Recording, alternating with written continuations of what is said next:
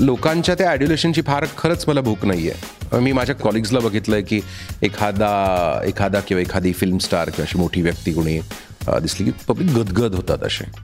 आणि मला तसं कधीच होत नाही.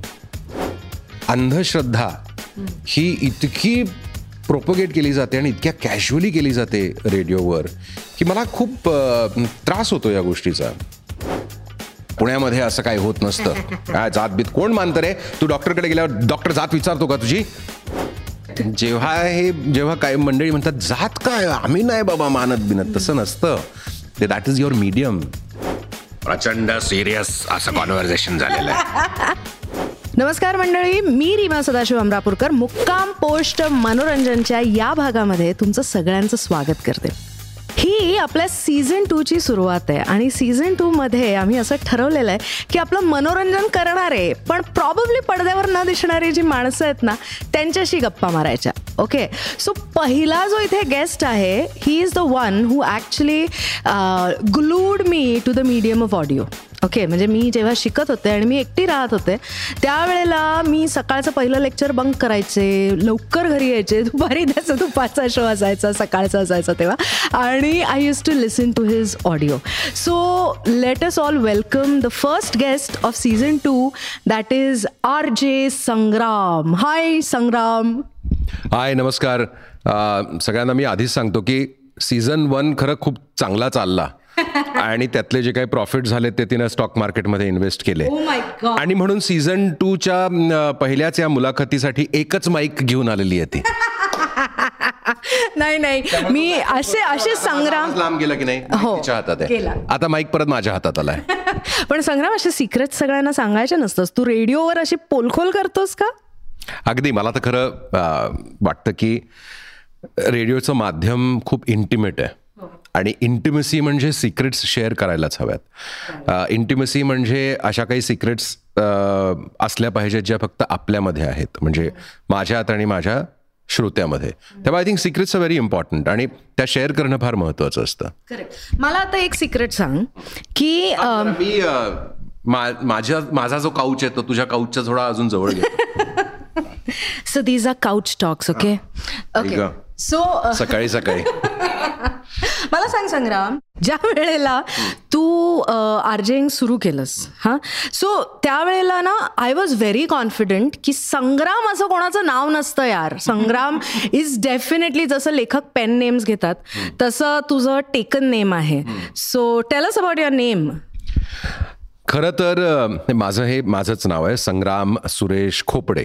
पारंपरिकरित्या आपण वडिलांचं नाव लावतो. मला खरं तर ते बदलायचं आहे पण पासपोर्ट ऑफिस तरी आता बरं आहे पण इतर सरकारी ऑफिसेसमध्ये जाऊन नाव बदलायची हिंमत माझी होत नाही आहे की त्याला किती वेळ लागेल आणि किती कागद ते माग मागतील. पण संग्रामच माझं नाव आहे. माझ्या करिअरच्या सुरुवातीला एक गृहस्थ होता. निंदे खातर आपण त्याला आता आशुतोष म्हणूया. अ, आणि त्याचं असं म्हणणं होतं की तो माझ्या रेडिओ स्टेशनचा तिथला बॉस होता की संग्राम हे नाव काही चांगलं नाहीये. तू ना सनी सनी स्वतःला म्हण. म्हणजे खूप कूल वाचेल you know Sunny hi Sunny that is so nineties यार. दॅट इज सो नाईन्टीज आई दोन हजार दोनची गोष्ट आणि मी ठरवलं नाही बाबा आपलं आहे ना नाव आता तर मग तेच वापरायचं. थँकफुली मी कसं बसं त्या लोकांना कन्व्हिन्स केलं नाहीतर आजपर्यंत मी सनी वगैरे म्हणून तुम्हाला परिचित असतो. मग तू लक्षातही नसता राहिलास एवढा.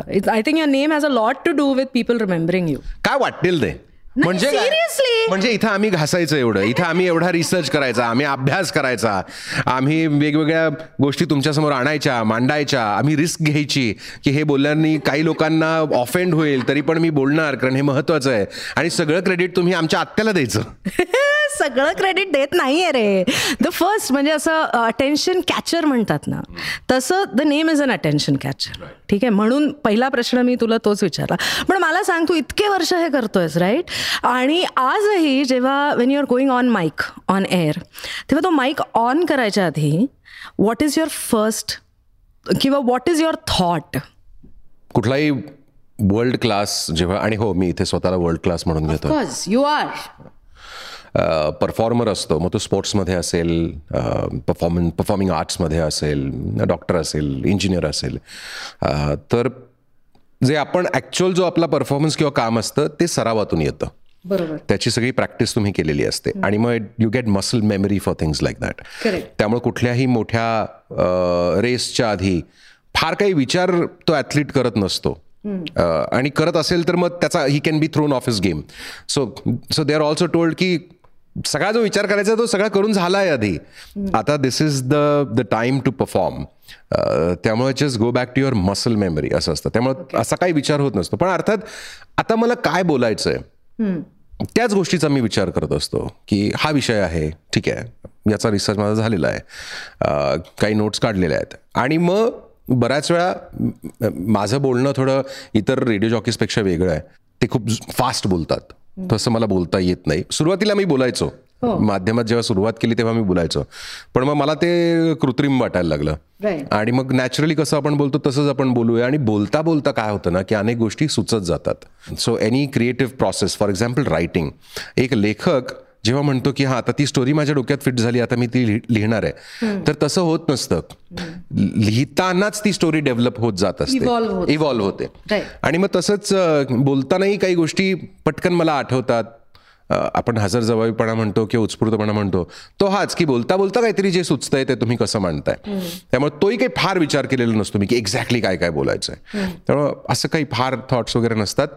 आता वर्क फ्रॉम होम असल्यामुळे दोन महत्त्वाचे थॉट्स असतात की आमचे कुटील शेजारी हे आता काही कुटायला घेणार आहेत का? किंवा मीच जो कुकर लावलेला आहे तो शिट्टी होणार ती शिट्टी होणार आहे का? मी बंद तो केला आहे का? एवढेच दोन फक्त प्रॉब्लेम प्रॉब्लेमॅटिक थॉट्स असतात. ओ my god these are very important thoughts हा. पण फ्रॉम रेकॉर्डिंग पर्स्पेक्टिव्ह मला सांग वीस वर्ष तू हे करतोयस. कधी असं वाटलं का यार आता बास आता नको करायला हो असं वाटतं. असं मला वाटतं की प्रत्येकालाच वाटतं कुठलंही प्रोफेशन असेल. तर प्रत्येकाला वाटतं की काय. मग मायकल जॉर्डन तो वर्ल्ड चॅम्पियन बिम्पियन झाला. One of the greatest athletes in the world त्यानंही एकदा रिटायरमेंट घेतली. मग तो परत आला. मग तो परत काय बेसबॉल खेळायला लागला प्रोफेशनली मग ते त्यानं सोडलं बिडलं. त्यामुळे if you know if if Michael Jordan if M J can think that his god his job is not good enough for his boring ते कोणालाही वाटू शकतं. तसं वाटतं. पण त्यासाठी मी काय केलंय ना मी दर काही वर्षांनी एक सबॅटिकल घेतो. ओके. एक काही महिने मी रेडिओपासून लांब राहतो. एक दोनदा मी मोठ्या दोन दोन वर्षाच्या सबॅटिकल्स घेतल्या होत्या. मला पॉलिटिकल कन्सल्टन्सी करायची होती म्हणून मी दिल्लीला गेलो. रेडिओ सोडलं होतं मी एक दीड वर्ष. त्यामुळे हे ब्रेक्स मेजर ब्रेक झाले हे. हे ब्रेक्स घ्यायचे आणि दर वर्षी ज्या तुमच्या हक्काच्या कॅज्युअल लिव्ह तुमच्या काय पेड लिव्ह तुमच्या मेडिकल लिव्ह आहेत त्या सगळ्या घ्यायच्या. त्यामुळे मी खूप प्रवास करतो. मी एकही सुट्टी माझी बुडवत नाही. त्या सुट्टीच्या बदल्यात मला जर पैसे कुणी ऑफर केले ते इन कॅश वगैरे जे करता येते ते मी करत नाही. त्यापेक्षा मी ती पूर्ण सुट्टी घेतो. So there is enough breaks happening in my life आणि अर्थात मी रिइव्हॅल्युएट करत असतो. दरवर्षी मी खरं तर स्वतःला सांगतो की बघ आता साल दोन हजार एक्स एक्स आलेलं आहे. हे कदाचित तुझं शेवटचं वर्ष असेल. म्हणजे पृथ्वीवर नाही. हा तसे मॉर्बिड. हा मॉर्बिड वगैरे थॉट्स नाही आहेत although I do love the morbid and the macabre पण रेडिओवर आता इतकी वर्ष तू काम केलंयस. पाच वर्ष तू काम केलंय दहा वर्ष पंधरा वर्ष वीस वर्ष. आता मात्र लोकांना कळेल की खरं तर यात काही दम नाहीये. तो इम्पॉस्टर सिंड्रोम ज्याला म्हणतात. So they will find you out right त्यामुळे काय करायचं ते या वर्षभरात करून घे.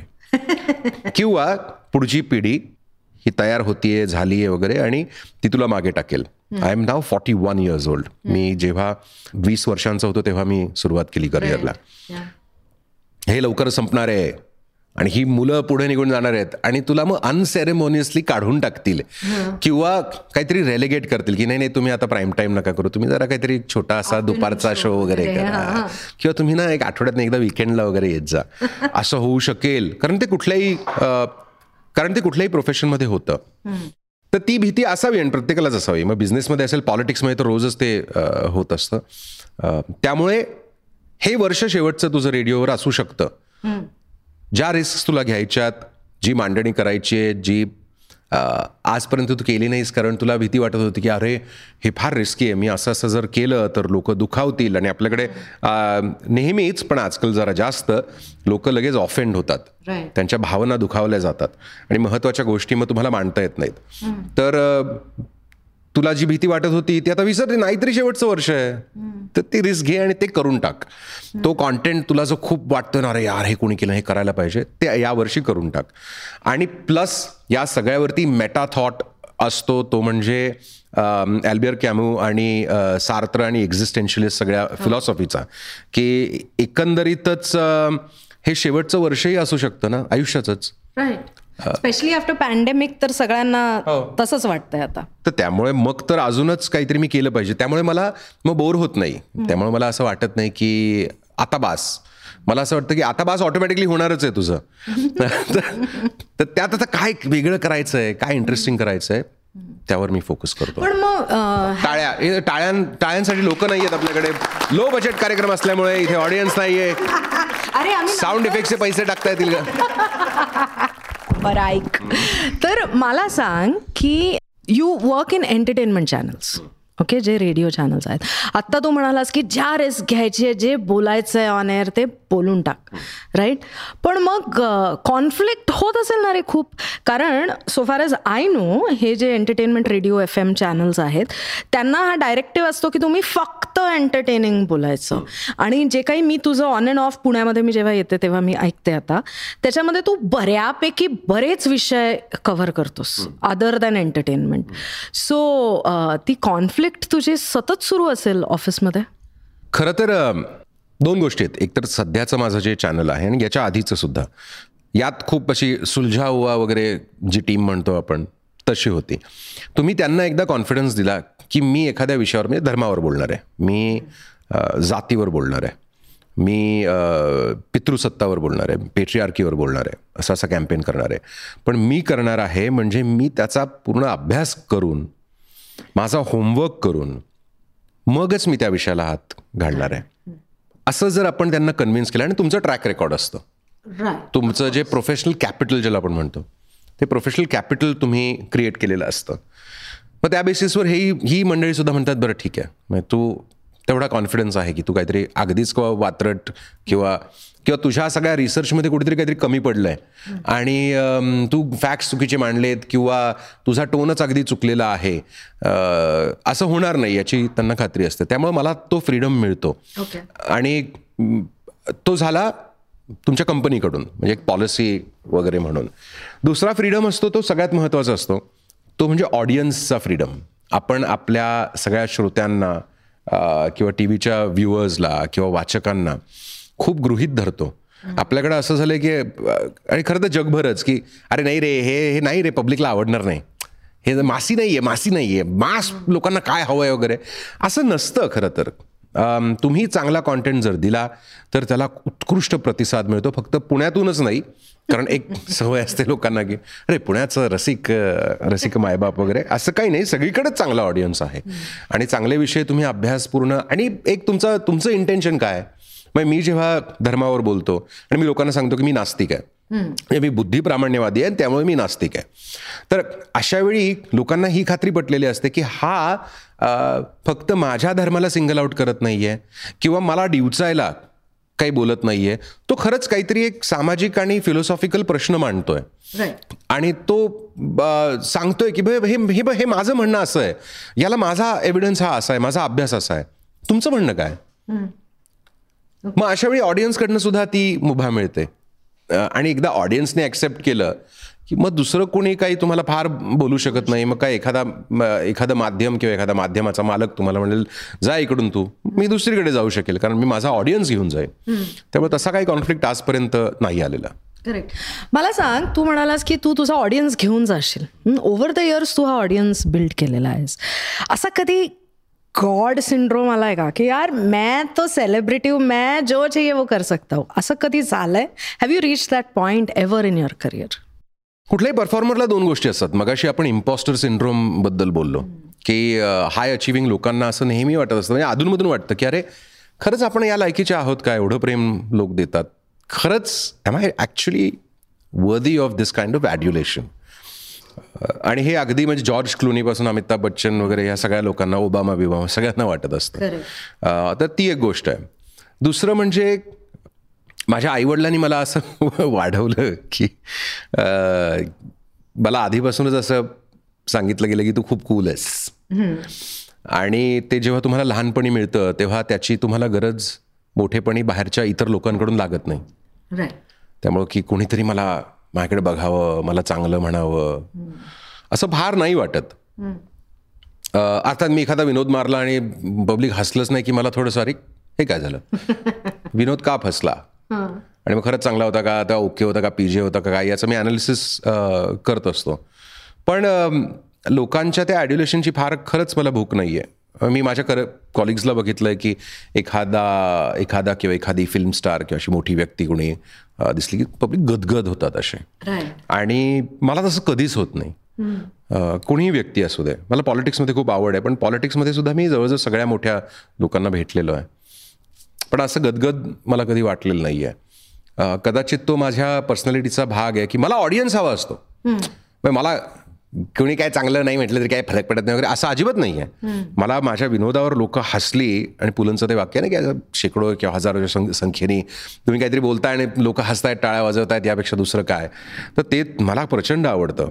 पण मला ते माझ्या विनोदावर तुम्ही हसावं असं वाटतं. तुम्हाला एखादा विनोद आवडतो म्हणून मी तो सांगणार जरी मला पटत नसेल तर असं मला कधीच वाटत नाही. त्यामुळे दोन्ही गोष्टी आहेत की एक परफॉर्मर म्हणून तुम्हाला ती इन्सिक्युरिटी तर हवीच. त्याशिवाय तुम्ही मग पुढे जात नाही. मग तुम्ही त्याच कम्फर्ट झोनमध्ये राहता. नवीन ऑडियन्सेस तुम्ही गोळा करत नाही. आणि दुसरीकडे हेही आहे की मी खूप सेक्युअर आहे तसा. In terms of you know my worth who I am and the kind of love that have always gotten from my childhood that that makes me very chilled out in that sense so you haven't really had that thing की मैं तो बन चुका हूँ असं तुला चुका हो मग तेच ना की मी लहानपणीच बन चुका था. Yeah because that's so so okay that is school okay पण मला सांग तू विसाव्या वर्षी हे आर्जेईंग सुरू केलंस आणि वॉट आय रिकॉल कारण तेव्हा मी रेग्युलर लिस्नर होते तुझी राईट आणि बऱ्याच मुली फोन करायच्या तुला. त्यावेळेला अजूनही करत असतील आय एम शुअर सो असा एखादी मुलगी लक्षात आहे का तुझ्या की यार क्या बात किया था फोन पे क्या आवाज थी उसकी वगैरे वगैरे वगैरे असं असा एखादा अनुभव? इंग्रजीमध्ये एक छान म्हण आहे to not kiss and tell okay नाही तेव्हा अर्थात गंमत वाटायची ग. तुम्ही वीस बावीस पंचवीस वर्षांचे आहात आणि मुली फोन करतायत आणि मग तुम्ही त्यांना भेटताय आणि मग म्हणजे तू भेटायचास? ऑफकोर्स तू भेटायचास मुलींना? पण म्हणजे ऑफिसला वगैरे यायच्या का मुली भेटायला तुला? नाही. काय तरुणपणी किती गमती जमती या माध्यमामुळे आणि त्या माध्यमातून मिळालेल्या प्रेमामुळे?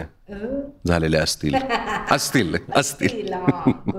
बरं मला सांग ओव्हर द इयर्स तुला काय वाटतं की हाऊ हॅज आर्जिंग चेंज्ड म्हणजे evolved rather would be the correct word how has it evolved over the years not personally for you in the industry overall बापरे फार सिरियस प्रश्न तू विचारलायस आणि जिव्हाळ्याचा प्रश्न आहे तू आता किस अँड टेलचे किस्से सांगत नाहीयेस म्हटल्यावर मग सिरियसच बोलूयात ना.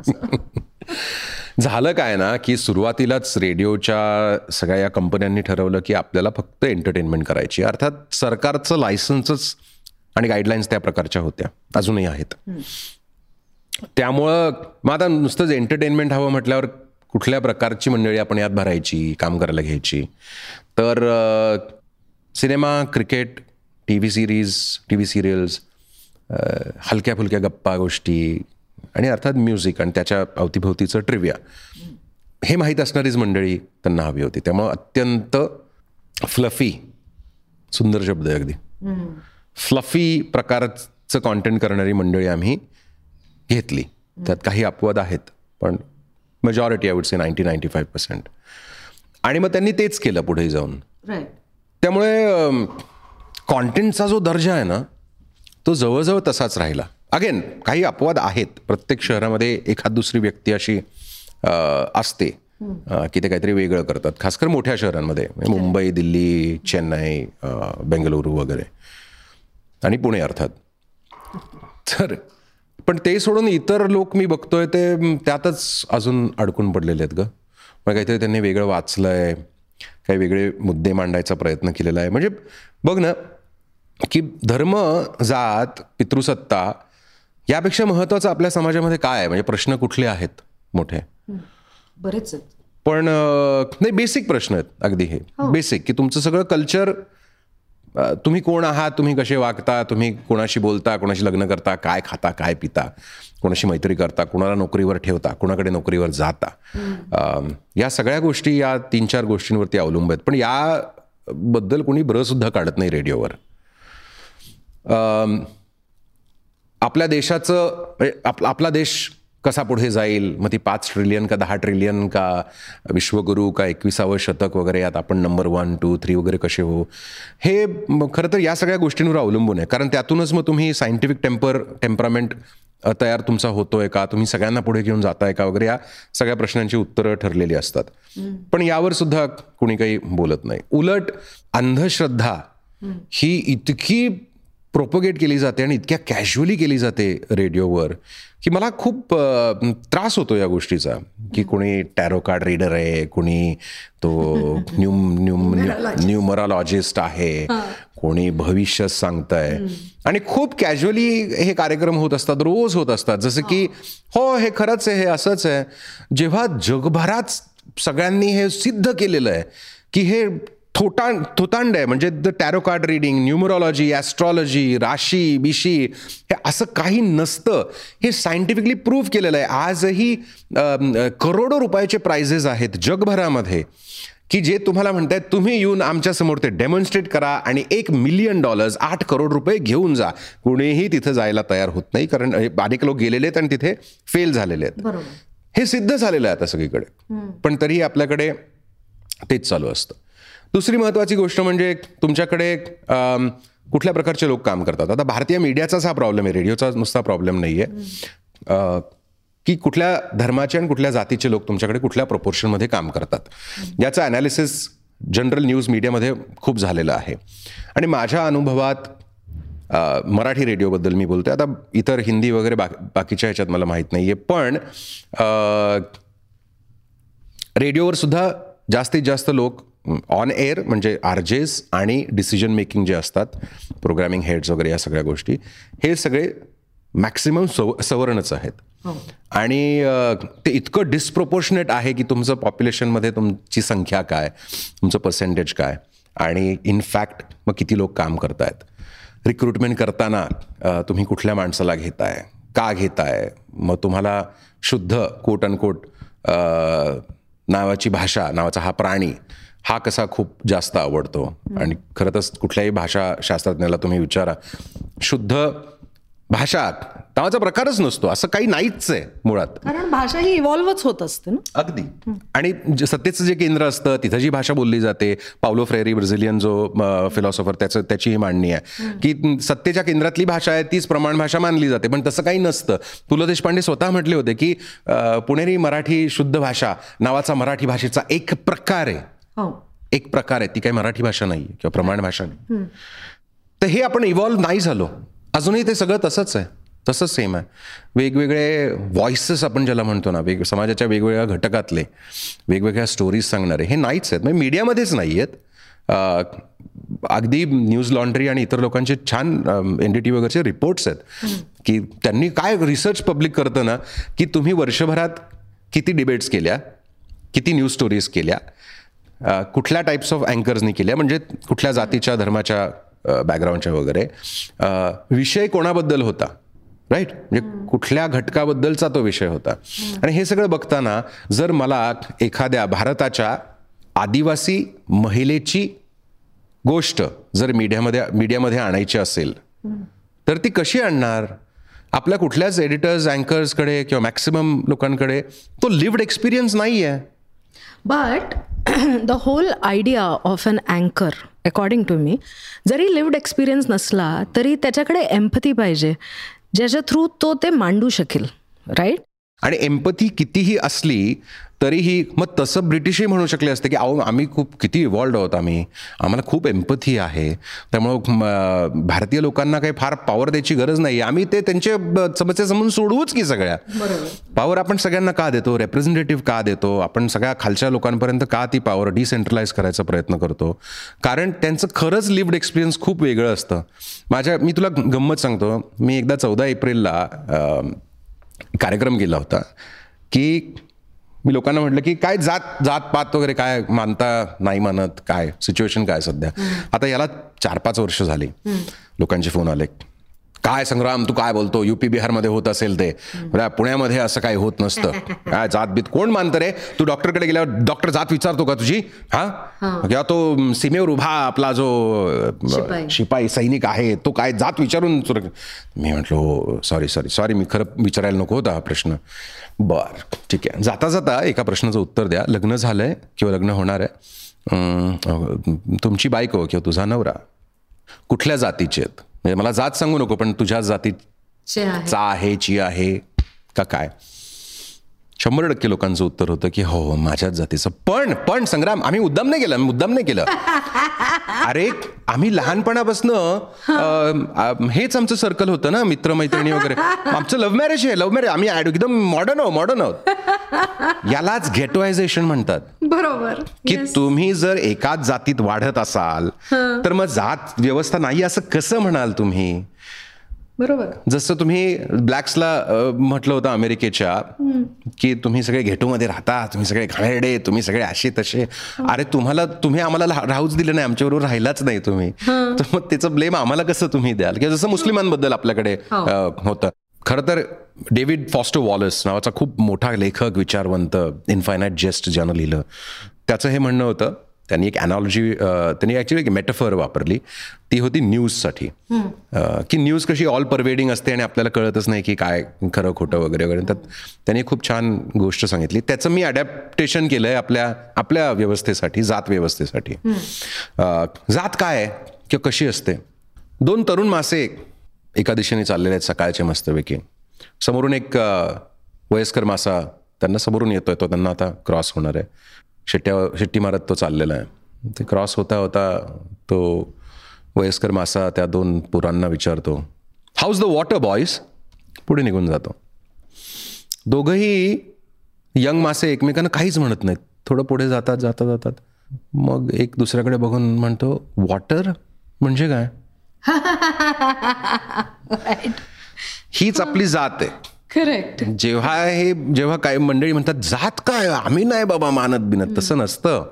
ते that is your medium that's your culture that's your history that's in your cultural D N A आणि जोपर्यंत तुम्ही या गोष्टी अनालाइज करत नाही या गोष्टींबद्दल बोलत नाही तोपर्यंत जात जाणार नाही. जॉन स्टुअर्ट नावाचा one of the greatest comedians in the world त्याचं म्हणणं हेच होतं की तुम्ही जेव्हा रेसिझम वंशवादाबद्दल बोलायला लागतं ना तेव्हा मंडळी म्हणतात की तू रेसिस्ट आहेस कारण तू रेसबद्दल बोलतोयस. जसं आपल्याकडे जातीबद्दल बोलायला लागलं की लोक म्हणतात आ तू जातीयवादी आहेस तू जात जातीबद्दल बोलतोस. तो म्हणतो की तुम्ही लिफ्टमध्ये जाताय हां आणि कुणाला तरी गॅस झालाय. राईट तर त्यांनी गॅस सोडल्यानंतर लहानपणी आपण काय म्हणतो की जो म्हणतो ना की अरे काहीतरी घाणवास येतोय त्यानंच ते केलेलं असतं. राईट हिज लाईक तुम्ही या सिरियस रेसच्या विषयावर तसं बोलताय की जो बोलला ना who smelt it dealt it जो बोलला त्यानेच केलं असेल. असं नसतं. आपल्याला हे हे विषय असे सोडता येणार नाहीत. आपल्याला नाकं मुरडून त्या लिफ्टमधनं आपण आयुष्याचा समाजाचा जेव्हा प्रवास करतोय आता हे जॉन स्टुअर्टचं नाही आता ही माझी फिलॉसॉफी की आपण जेव्हा त्या लिफ्टनी वर खाली जातोय तेव्हा आपल्याला नाकं मुरडून जस्ट प्रिटेंड करून की नाही सगळं अलबेल आहे काही प्रॉब्लेम नाहीये. असं करून चालणार नाहीये. Somebody has to talk about this thing very true and I think it's my duty to do that in whatever way I can not only yours but every citizen who can feel the stink or sense the stink should talk about it. असं माझं म्हणणं आहे. So ह्या सगळी ही जी stench ज्याच्याबद्दल आपण म्हणतो किंवा जी घाण वास जो पसरलेला आहे आपल्या वातावरणामध्ये म्हणा किंवा समाजामध्ये म्हणा तो खूप जास्त वाढत चाललाय ओव्हर द इयर्स असं माझं वैयक्तिक मत आहे. व्हॉट इज युअर ओपिनियन आणि दुसरं मला त्याच्यामध्ये हे विचारायचं की सोशल मीडियाचा त्याच्यात किती हात आहे? नाही वाढत चाललाय ते हे फक्त तुझंच म्हणणं नाहीये किंवा माझंच म्हणणं नाहीये. खरं तर ॲल्विन टॉफलर सारख्या लोकांनी सेवन्टीज एटीजमध्ये लिहून ठेवलं होतं की जसा प्रोग्रेस होईल तसं आपण जास्त ट्रायबल होत जाऊ. कारण जग इतक्या फास्ट बदलतंय आणि त्या बदलाचा रेटही वाढत चाललेला आहे. त्या जोरात सगळं बदलत असताना तुम्हाला काहीतरी अनचेंजिंग धरून ठेवावं असं वाटतं. कवटाळून ठेवावं असं वाटतं. मग काय असतं सगळ्यात जवळचं तुमचं तुमची जात असते. म्हणजे तर ती तुमची ट्राईब असते. आणि ते जास्त वाढत जाणार आहे. त्यामुळे एक तर टेक्नॉलॉजिकल प्रोग्रेस सोशल प्रोग्रेस आणि चेंज हा कारणीभूत आहे. दुसरं आहे की सोशल मीडियामुळे फेक न्यूज प्रचंड प्रमाणात शेअर करता येते. त्याच्यावर फॅक्ट चेकिंग नंतर जरी झालं तरी तो ती वेळ निघून गेलेली असते आणि लोकांच्या ते लक्षातही येत नाही. So that definitely is there आणि जगभरातच राईट विंग गव्हर्नमेंट्सचा एक काळ हा दो हे हे दशक मागचं जे दशक होतं ते होतं असं सगळे म्हणतात. ठिकठिकाणी धर्म आणि रेस वंशवाद. यावरची आस्था याचं पॉलिटिक्स प्रचंड वाढलं. मग ते इटलीमध्ये असेल फ्रान्समध्ये असेल टर्कीमध्ये असेल अमेरिकेमध्ये असेल आणि भारतात असेल. असं सगळीकडे हे खूप वाढलं आहे असं हे निश्चित आहे हे दिसतंय सगळ्यांना. So that's true social media एक गोष्ट आहे पण मुळातच मला वाटतं की आपण अनेक लोक आपल्यापैकी किंवा काही लोक आपल्यापैकी यांच्या सरफेस खाली या सगळ्या गोष्टी म्हणजे जातीयवाद धर्मांधता आणि या सगळ्या ज्या फॅसिस्ट प्रांतवाद. फॅसिस्ट ज्या टेंडन्सीज आहेत या आधीपासून होत्याच. आता जरा सोशल मीडिया आणि इतर कारणांमुळे त्यांना ते ओपनली बोलता येत आहे फॅन्टॅस्टिक मग प्रचंड सिरियस असं कॉन्व्हर्सेशन झालेलं आहे. So coming down from that प्रचंड उतरंड let's come down to something on a lighter note मला सांग की जर तुला हा राजा केला जगाचा हा की तुला जे हवंय ते होईल यार तू फक्त म्हण. तर what are the three things that you will do खरं Raj I I know what your saying I know what the question is I understand that पण तरी राजा ही कॉन्सेप्टच मला मुळात पटत नाही. हे जे राजा all all powerful all pervasive असं. म्हणजे मीच असावं असावं जळी स्थळी काष्टी पाषाणी. नाही रे? तू एकाच ठिकाणी असणार. पण तू जे म्हणशील. माझ्या ऑर्डर सगळ्या जाव्यात सगळीकडे. करेक्ट तर काय? तर तीन गोष्टी काय करशील? करशील. अख्ख्या जगात बरं का फक्त भारत नाही. म्हणजे ब्रह्मांडात. ब्रह्मांड नाही. फक्त पृथ्वीवर. फक्त पृथ्वी. यार पण- एवढ्या पण पॉवर्स नाही दिलेल्या मी तुला. तीन गोष्टी काय करीन मी? म्हणजे जादू काही करू शकतो का? सायंटिफिकली जे पॉसिबल आहे ते सगळं करू शकतोस ना? अच्छा म्हणजे physically actually within the laws of physics yes जादू पण कर. काही प्रॉब्लेम नाही. नाही within the laws of physics मी असेल तर मी फरमान काढेन एकतर. की अं, आपली शिक्षण पद्धती बदलायची. त्यात खूप रिसर्च झालेला आहे. खूप विद्वान लोकांनी मी तर अगदीच अडाणी आहे. विद्वान लोकांनी काम केलेलं आहे. पण बेसिकली मला खरंच काय बघायला आवडेल ना एक तर की सायंटिफिक टेम्पर जवाहरलाल नेहरू ज्याबद्दल बोलले होते एकोणीसशे सत्तेचाळीसमध्ये राईट बुद्धिप्रामाण्यवाद क्युरिओसिटी प्रश्न विचारायची सवय आणि सूट अर्थात. पण हे किती विरोधाभासी आहे की मी राजा आहे आणि मी तुम्हाला फरमान काढून सूट देतो. अरे विद्यार्थ्यांना शाळेत वर्गात सूट देतोस तू.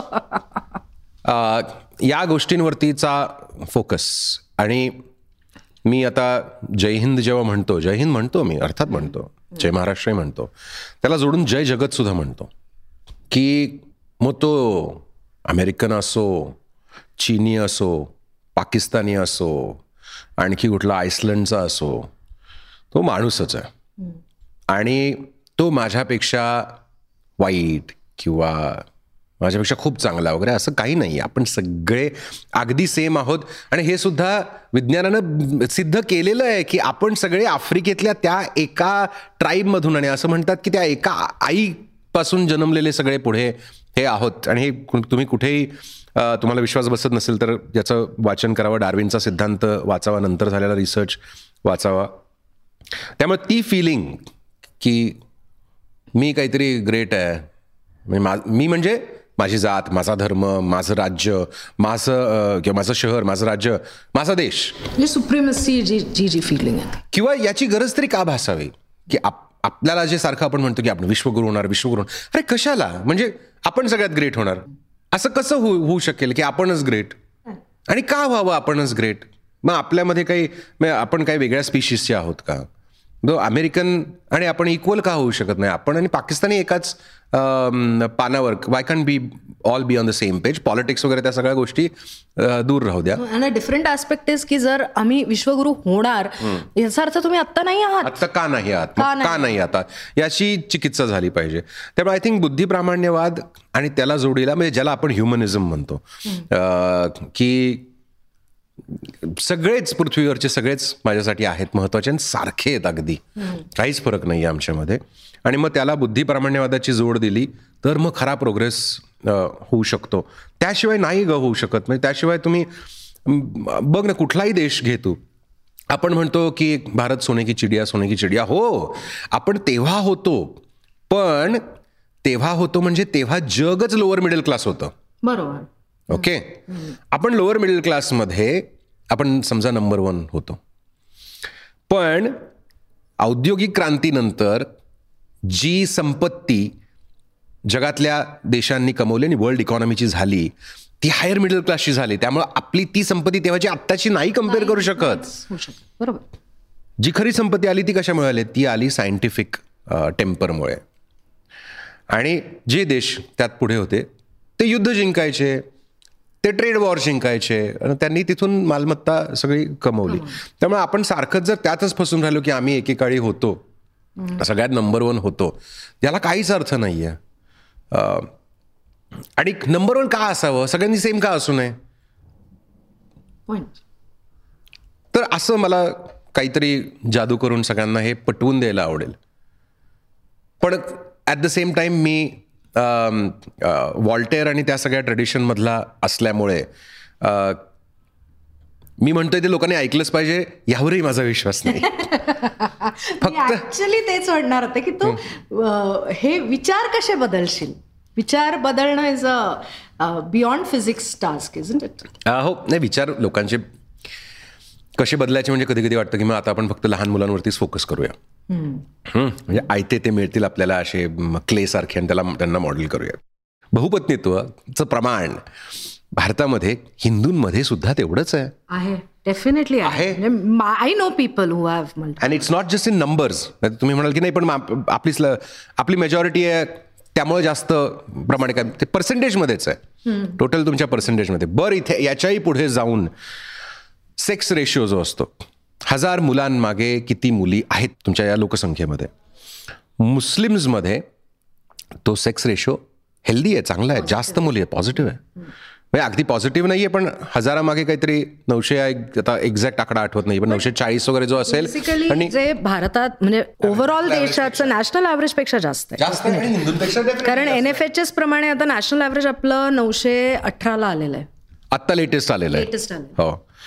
तर या सगळ्या गोष्टी का मग लोकांपर्यंत पोचत नाहीत? का लोकांना कोणी ओरडून ओरडून सांगत नाही? मला कळत नाही खरंच. किती मोठा प्रश्न आहे. जर आपण आज ती लोकसंख्या समजा वीस करोड झालेली आहे मुसलमानांची आणि ओव्हरऑल एकशे एक्केचाळीस करोड भारतीय आहेत सगळे. आपण मग का पण म्हणजे असं असं का वाटत नाही? अरे हा महत्त्वाचा मुद्दा आहे. खरं खरं काय ते सांगूया आणि आपण सगळ्यांना एकत्र आणूया. खोट्या गोष्टी तरी काढूया. मग अजून काही तुमची भांडणं असतील अजून काही हेवे दावे असतील तर let's deal with that then. But let's get the fact straight and that's the minimum I think that we owe to the people आणि यासाठी एकच करा. तुम्ही धर्मगुरूंकडून राजकीय ज्ञान घेऊ नका. आणि राजकीय गुरूंकडून तुम्ही धार्मिक ज्ञान घेऊ नका. म्हणजे तुला तुला सगळंच उखडून असं टाकून द्यायचं आहे असा याचा अर्थ होतो कारण सध्याची जी स्थिती आहे त्याच्यामध्ये राजकारण आणि धर्म they have become like synonymous हो. प्रॅक्टिकली सिनॉनिमस राईट सो पाकिस्तानने ते केलं. त्याचे सगळे Pakistan is a failed state yeah अगदी पूर्णपणे गेले अनेक वर्ष तो फेल झालेला आहे पूर्णपणे. तो एक्सपेरिमेंट असतो. देश म्हणून टिकेल नाही टिकेल हा प्रश्न उभा राहिलेला आहे जगासमोर. आणि कशामुळे? तर त्यांनी ती चॉईस केली होती सुरुवातीलाच. बरोबर पण एवढं मोठं एक्झाम्पल आपल्या शेजारीच असताना आणि आपल्या काय म्हणूयात भाऊबंदकीतलं असतानाही अं, आपण त्याच वाटेने चाललोय. In a way right so yeah पॉडकास्टच्या अँकरचा पत्ता. आमच्या वेबसाईटवर घरचा पत्ता आम्ही देणार आहोत. नाही माझ्या घरचा पत्ता ज्यांना हवा आहे त्यांना सहज मिळू शकतो. पण हे हे माझंही मत आहे की we are going that way and nobody is thinking about it right म्हणजे आय रिमेंबर जेव्हा पहिल्यांदा एक्स वाय झेड सरकार निवडून आलं तेव्हा जे मला अत्यंत प्रोग्रेसिव्ह वाटायचे ती माणसं पण म्हणा अरे ठीक आहे ना ते पैसे खातात ना आपण पण खाऊ ना त्यानिमित्ताने पैसे तर कमावू. सो म्हणजे मला हे लॉजिकच माझ्या कळण्याच्या पलीकडचं होतं. सो ओव्हरऑल ही जी वेल्थ डिस्पॅरिटी झालेली आय एम शुअर तू एवढा रिसर्च केला so you must have thought about that as well so wealth disparity जेव्हा तू इंटरॅक्ट करतोस लोकांशी जेव्हा तू बोलतोस रेडिओवर कॉलर्स येत असतील where do you see us going when, when it comes to this disparity? I'm an optimist because there's no other way to live. म्हणजे सार्त्र आणि कामू यांचे जे महत्त्वाचे प्रश्न आहेत की the the basic and the most important philosophical question that every man man म्हणजे व्यक्ती आता ते त्या काळात मॅन म्हणायचे म्हणून एक्झॅक्टली तोच शब्द येतो is why should I not commit suicide मग आयुष्य अवघड आहे किती प्रॉब्लेम्स होत असतात? You spoke about a divorce in your life I been through the same thing अवघड असतात या गोष्टी. रोजच्या गोष्टी असतात. करिअर असतं.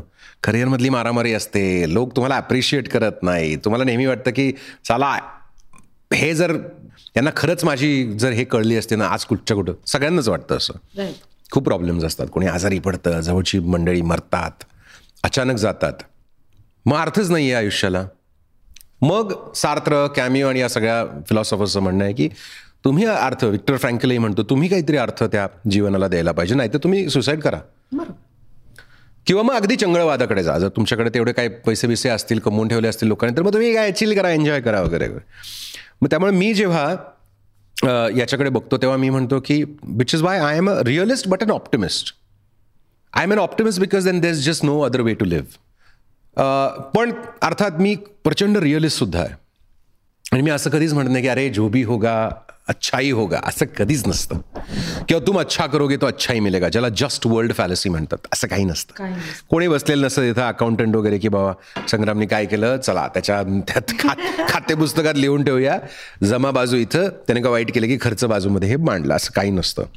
But I realise that the only biological imperative you have is the propagation of the gene म्हणजे तुम्हाला मुलं झाली आणि ती जगली की तुमचं काम झालं हे बेस हेच आहे ह्याच्या पलीकडे काही दुसरं नसतं. पण कारण आपण इव्हॉल्व्ह झालेलो आहोत आपण आता फक्त ॲनिमल किंगडममध्ये नाही आहोत तर अशा वेळी मी म्हणू शकतो मला मुलं नाही आहेत आणि मी आणि बायकोन ठरवलं की आम्हाला मुलं नको आहेत. पण तरीही ह्या जगातलं प्रत्येक मूल मग ते कुठल्याही म्हणजे फक्त माझ्या म्हणजे माझ्या बहिणीची मुलं किंवा हिच्या बहिणीच्याची मुलगी नाही तर जगातली सगळी मुलं म्हणजे ही स्पीशीजसाठी आपल्या परीनं काय होईल ना ते आपण करत राहायचं. सो आणि ऑप्टिमिझम नसेल म्हणजे विश्वासच नसेल की गोष्टी बदलणार नाही तर मग तुम्ही कशाला बदलणार? म्हणजे तुम्ही काही करणारच नाही. त्यामुळं ते कदाचित ॲक्च्युअल ऑप्टिमिझम असेल किंवा हा उधारीवरचा आशावाद असेल किंवा उष्ण अवसान म्हणतो ना आपण तेही असेल. पण त्यातून आहे ते ऑप्टिमिझम माझं तयार होतं. आणि ते ऑप्टिमिझम घेऊन मी पुढे जातो की हो हो होईल रे बदल घडू शकेल. आणि घडलेलं आहे ना म्हणजे असं नाही आहे की एकोणीसशे सत्तेचाळीसमध्ये आपण कुठे होतो आणि आपण आज कुठे पोचलो आहे सत्तेचाळीसमध्ये माणसं पटापट मरायची.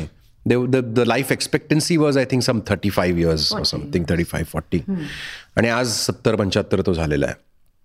अडाणी होतो आपण. खूप अवघड परिस्थिती होती. तरी काय काम कामं केली या सगळ्यांनी? मग पटेल असतील नेहरू गांधी ऑफकोर्स या सगळ्या मंडळींनी नंतर इंदिरा गांधी खूप मोठमोठी आव्हानं झेलली पेलली सामोरे गेले आणि काहीतरी खूप मोठं केलं त्यांनी. मग सो आय एम ऑप्टिमिस्ट की thing things can happen but I tell myself की तू जर नाही केलंस तर कदाचित ते नाही होणार. तू म्हणजे मी काय ग्रेट आहे म्हणून नाही पण प्रत्येकानंच हे सांगितलं पाहिजे की अरे मी माझा माझ्या वाट्याला जे आलेलं आहे तेवढं करायलाच पाहिजे आणि मी नाही केलं. If not you then who and if not now then when on a lighter note Sangram okay कारण मुक्काम पोस्ट मनोरंजन आहे रे आपलं. हो आपल्याला मनोरंजन केलं पाहिजे. गल्ली चुकलं काय हो पीएल हे? ऑन एअर कधी फजिती झाली बऱ्याच वेळा. एखादी सांग ना. की मी आता बिग एफ एमवर मी आता असतो. त्याच्या आधी वेगळ्या माझ्या आधी वेगळ्या असे चार वेगवेगळ्या ब्रँड्सबरोबर मी काम केलं आहे आणि लाईव्ह शो एक दिवस चालू होता. आत्ता नाही आधीच्या ब्रँडमध्ये असताना. आणि मी त्याच्या आधीच्या ब्रँडचं नाव घेतलं. तर ते तोंडात बसलेलं असतं ना. तर ते अर्धच नाव घेतलं आणि मला रिअलाइज झालं मी काय करतोय. तर तसं झालेलं आहे ते झालेलं आहे. करिअरच्या सुरुवातीला तर खूप फजिती व्हायची. काय म्हणजे काही माहीतच नव्हतं ना. काय वाटेल त्या चुका मी करायचो. नंतर मग पुण्याला पुन्हा आलो तेव्हा मी मराठी मी म्हटलं मला मराठीतच कार्यक्रम करायचा आहे. आणि मग मराठी करायचं आहे म्हणजे पुण्यातला पुण्यातली मराठी आणि माझी मराठी. माझी मायबोली म्हणजे मदर टंग म्हणजे काय? आई बोलते तेच ना? तर अ, आमच्याकडे आणि पाणी वगैरे नाही म्हणत कुणी. तर ते तो त्रास झाला एक. म्हणजे लोक हसायचे. त्यावर मी खूप लिखाण केलेलं आहे. माझ्या सकाळमधल्या आर्टिकल्समध्ये प्रमाण भाषा म्हणजे काय मायबोली म्हणजे काय वगैरे या सगळ्या गोष्टी. पण तेव्हा फजिती का व्हायची? कारण ते टेन्शन यायचं. की आपले उच्चार कोट अनकोट बरोबर आहेत का नाही? आणि तेच झालं म्हणजे एक वर्षभर वगैरे मग प्रचंड मला मग मी म्हटलं ठीक आहे ना आपल्याला काय आपण धुळे नांदेड भिवंडी अशा ठिकाणी वाढलो तरी आपलं इंग्रजी चांगलं आहे. तर मग हे काय दोन चार शब्द फक्त उच्चार जर काही ऑडियन्ससाठी ठीकठाक करायचे असतील तात्विकदृष्ट्या मला ते करायचं नव्हतं. पण if you want to change the system you have to be part of the system so you have to be accepted by the the power centres and the who's who त्यामुळे मला ते उच्चार बदलावे लागले माझे. पण तेव्हा फजिती व्हायची. का वाटेल ते व्हायचं कधी कधी do you remember your first caller नाही ग. He is forgotten you whoever it is anyways मला सांग मुली तर तुझ्यावर फिदा होत्या? म्हणजे आजही असतील ज्या ऐकत असतील रोज तुझा शो मी आता ऐकत नाही नाही तर मी म्हणले असते मी पण फिदा आहे. पण मुली तर तुझ्यावर इथे म्हणून ना? मी नसते इथे म्हणून मी ऐकत नाही या या. मी इथे आता नसते पुण्यात म्हणून मी ऐकत नाही. ओके सो मला सांग की जेव्हा अशा मुली फुल फिदा होऊन हे करायच्या तेव्हा असं एम्बॅरेसिंग वाटायचं Nahi. You enjoyed it, of right? Course. Which man doesn't enjoy uh, female adulation or or adulation of the sex may opposite or otherwise that they are attracted but to? But anything awkward that you remember ki yaar, I can't handle this anymore. Nahi, aisa guides nahi. Oh my god. अरे लाजे खातर तरी म्हण तुझी बायको ऐकत. नाही पण नाहीच ना. बायकोला मी पहिल्यांदा कसं भेटलो माहितीये का? आमचे म्युच्युअल फ्रेंड फ्रेंड्स आहेत. रेडिओ स्टेशनला माझा मुंबईत मी काम करत असताना को होस्ट त्या ती त्याची मैत्रीण होती.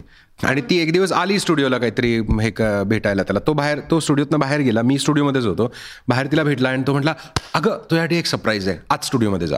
ती आत आली आणि मी आत बसलेलो होतो. That's fine that's not a surprise त्या दिवशी नेमकी माझी पॅन्ट स्टुडिओच्या त्या एका खेळाला अडकून फाटली होती. टार्गनं मग मी म्हटलं हे फाटलेलं घालून ऑड दिसतं. मी पॅन्ट काढून चड्डीत बसतो कारण को होस्ट माझा मेल होता. त्याला काही अडचण नव्हती त्यामुळे मी चड्डीत बसलो होतो. आणि bar stool type bar stool type ती खुर्ची होती स्टुडिओमधली.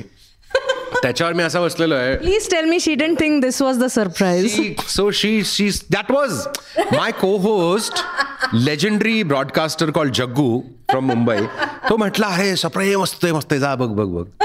आणि शी सॉ दॅट आणि तिने ते मला बघितलं. आणि त्याच्यानंतर लगेच सहा वर्षांनी ती माझ्या प्रेमात पडली. म्हणजे सहा वर्षांनी? त्या त्या शॉकमधनं बाहेर यायला तिला सहा वर्ष लागली.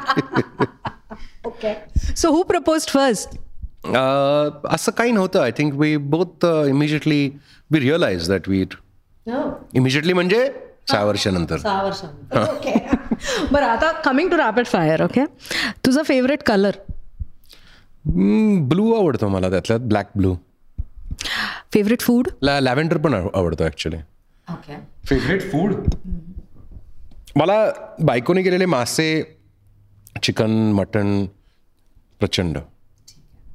युअर फेवरेट बुक अरे बापरे that too many to say यार पण एनी वन एनी वन प्रत्येक जॉनरामधले तुला सांगतो.